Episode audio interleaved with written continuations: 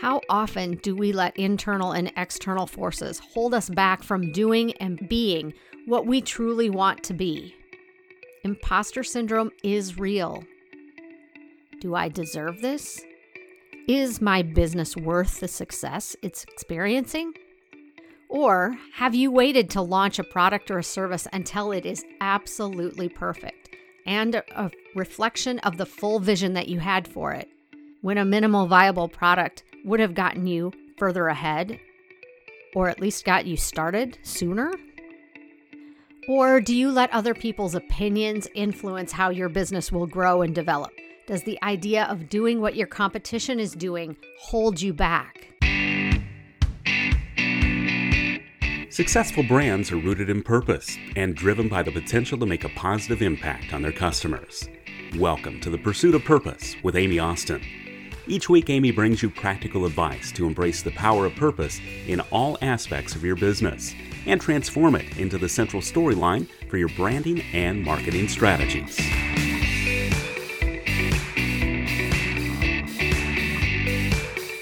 Thank you for joining me for this episode of The Pursuit of Purpose. Because it is the last episode of October, this episode features what I call my favorites file.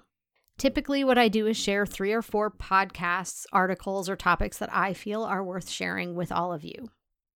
So recently, I found myself taking a road trip to South Dakota on my own. And when I go on long drives like that, I become a podcast power listener.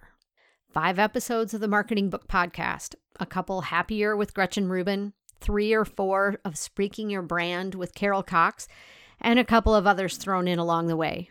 Most people listen to music, not me. As a reminder, Carol Cox was my guest on episode 101, Speaking Your Way to Thought Leadership. When we were done recording that episode, Carol mentioned that she was looking forward to an upcoming keynote address, the first in person speaking gig in over a year, and the group asked her to speak about finding your purpose. I laughed, saying I could easily cover that topic for her. Just so happens, one of the episodes of Speaking Your Brand I listened to was Carol sharing the behind the scenes of how she developed this particular keynote. And I would say if you are in the position of preparing a talk for an event, I highly recommend you give this episode a listen. And I will put a link to it in the show notes. The point that resonated with me was that reaching and living in your purpose comes with tension and resistance. In her example, she talked about a time in her life when she felt she was aligned with her purpose and how an event, or maybe it was a series of events, happened which caused her to lose focus, resulting in several years of when her purpose was not her focal point. As she reflected on this and the cause of it, she realized her purpose and dedication to it was met with a level of tension and resistance. Now, she didn't share the details of what happened, but my assumption is that something happened that forced her to question her intentions, creating a subconscious or an internal tension that she that she wrestled with. Carol also noted that it is important to recognize that that resistance can come from external as well as internal forces.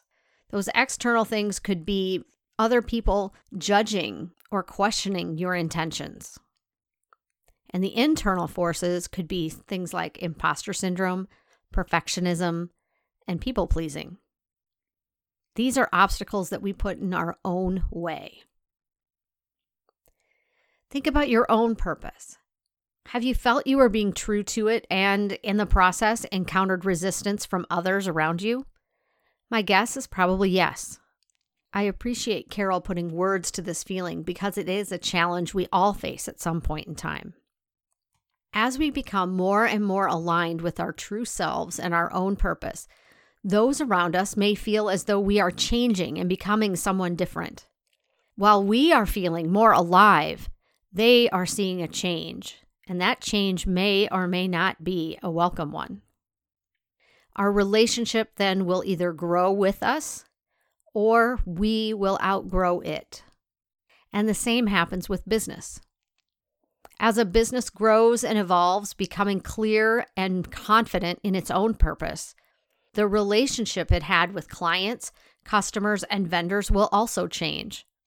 Some you may find no longer fit. The business may feel resistance to its own evolution and may even pause or hesitate as a result. At some point, the resistance will snap, either pulling it back or forcing it forward. How often do we let internal and external forces hold us back from doing and being what we truly want to be? Imposter syndrome is real.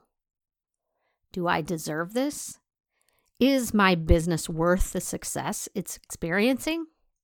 Or have you waited to launch a product or a service until it is absolutely perfect and a reflection of the full vision that you had for it when a minimal viable product would have gotten you further ahead or at least got you started sooner? Or do you let other people's opinions influence how your business will grow and develop? Does the idea of doing what your competition is doing hold you back? The resistance or tension you are feeling may be growing pains, and you'll get through them and settle into your purpose. So much of this reminds me of the return on relationships concept I shared in episode 105. We need to understand the value the relationship brings before we can decide whether the resistance we are feeling from others is worth it if we should be giving it some consideration, or are we just giving power to it? To Carol's point, if you've never felt resistance to living your purpose, maybe you need to dig deeper. I think the reason Carol's message resonated so much with me was a result of a new to me podcast I started listening to prior to listening to this particular episode of hers. During my stay in South Dakota, my friend Sarah introduced me to the Imagined Life podcast. The show description reads What is it like to be famous before you're famous? What is it like to walk in the shoes of another person? Each episode of Imagined Life takes you on an immersive journey into the life of a world famous person. It'll be someone you may think you know and even admire, or it may be the opposite. What I took from each episode that I listened to is a journey of a person finding and living their purpose. And as in any good story, there is tension along the way, but the individual finds a way to either embrace the tension as part of being themselves or to overcome the challenges as they finally live fully in their own purpose. I am officially hooked. I will add a link to the Imagined Life podcast for you to enjoy. But I'm not going to tell you who which ones I listen to and spoil who the individuals are. You need to figure that out on your own. Finally, I closed out the weekend with an experience that has quickly become one of my favorite events each fall and spring the Iowa Startup Games. The John Pappajohn Entrepreneurial Center at the University of Iowa sponsors this weekend student event each semester. Startup Games gives the students an opportunity to pitch an idea they'd like to explore further. And then, once they've come together with a small group of entrepreneurial minded students, transform that idea into a potential business before pitching it to a group of judges on Sunday afternoon. My role is to be a coach, or as one of the student organizers described it, provide business therapy for the teams.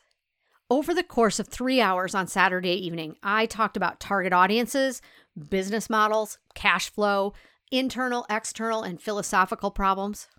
A lot of business, marketing, and branding ideas.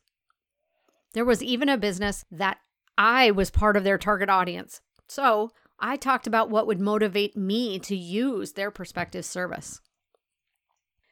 The teams that I mentored were looking at more sustainable ways of disposing of furniture and clothing, aligning job seekers with companies whose mission align with their own, and helping college students find shadowing opportunities in a field that they're interested in before they commit to a major. The creativity of these students is intoxicating, and I left feeling recharged and excited about my own work. As I was driving home, I was struck by the similarity between my role in the startup games and the role I play to my clients who utilize the marketing director on call service I offer. Just as I do with my clients, the teams told me about their idea, asked me questions, I in turn asked questions back, and together we came up with strategies and next steps for them to consider or research. On Sunday afternoon, I watched the live stream of the judged pitch competition. The three teams I worked with did an excellent job of incorporating the ideas we discussed. I left one team with a challenge of getting on the same page.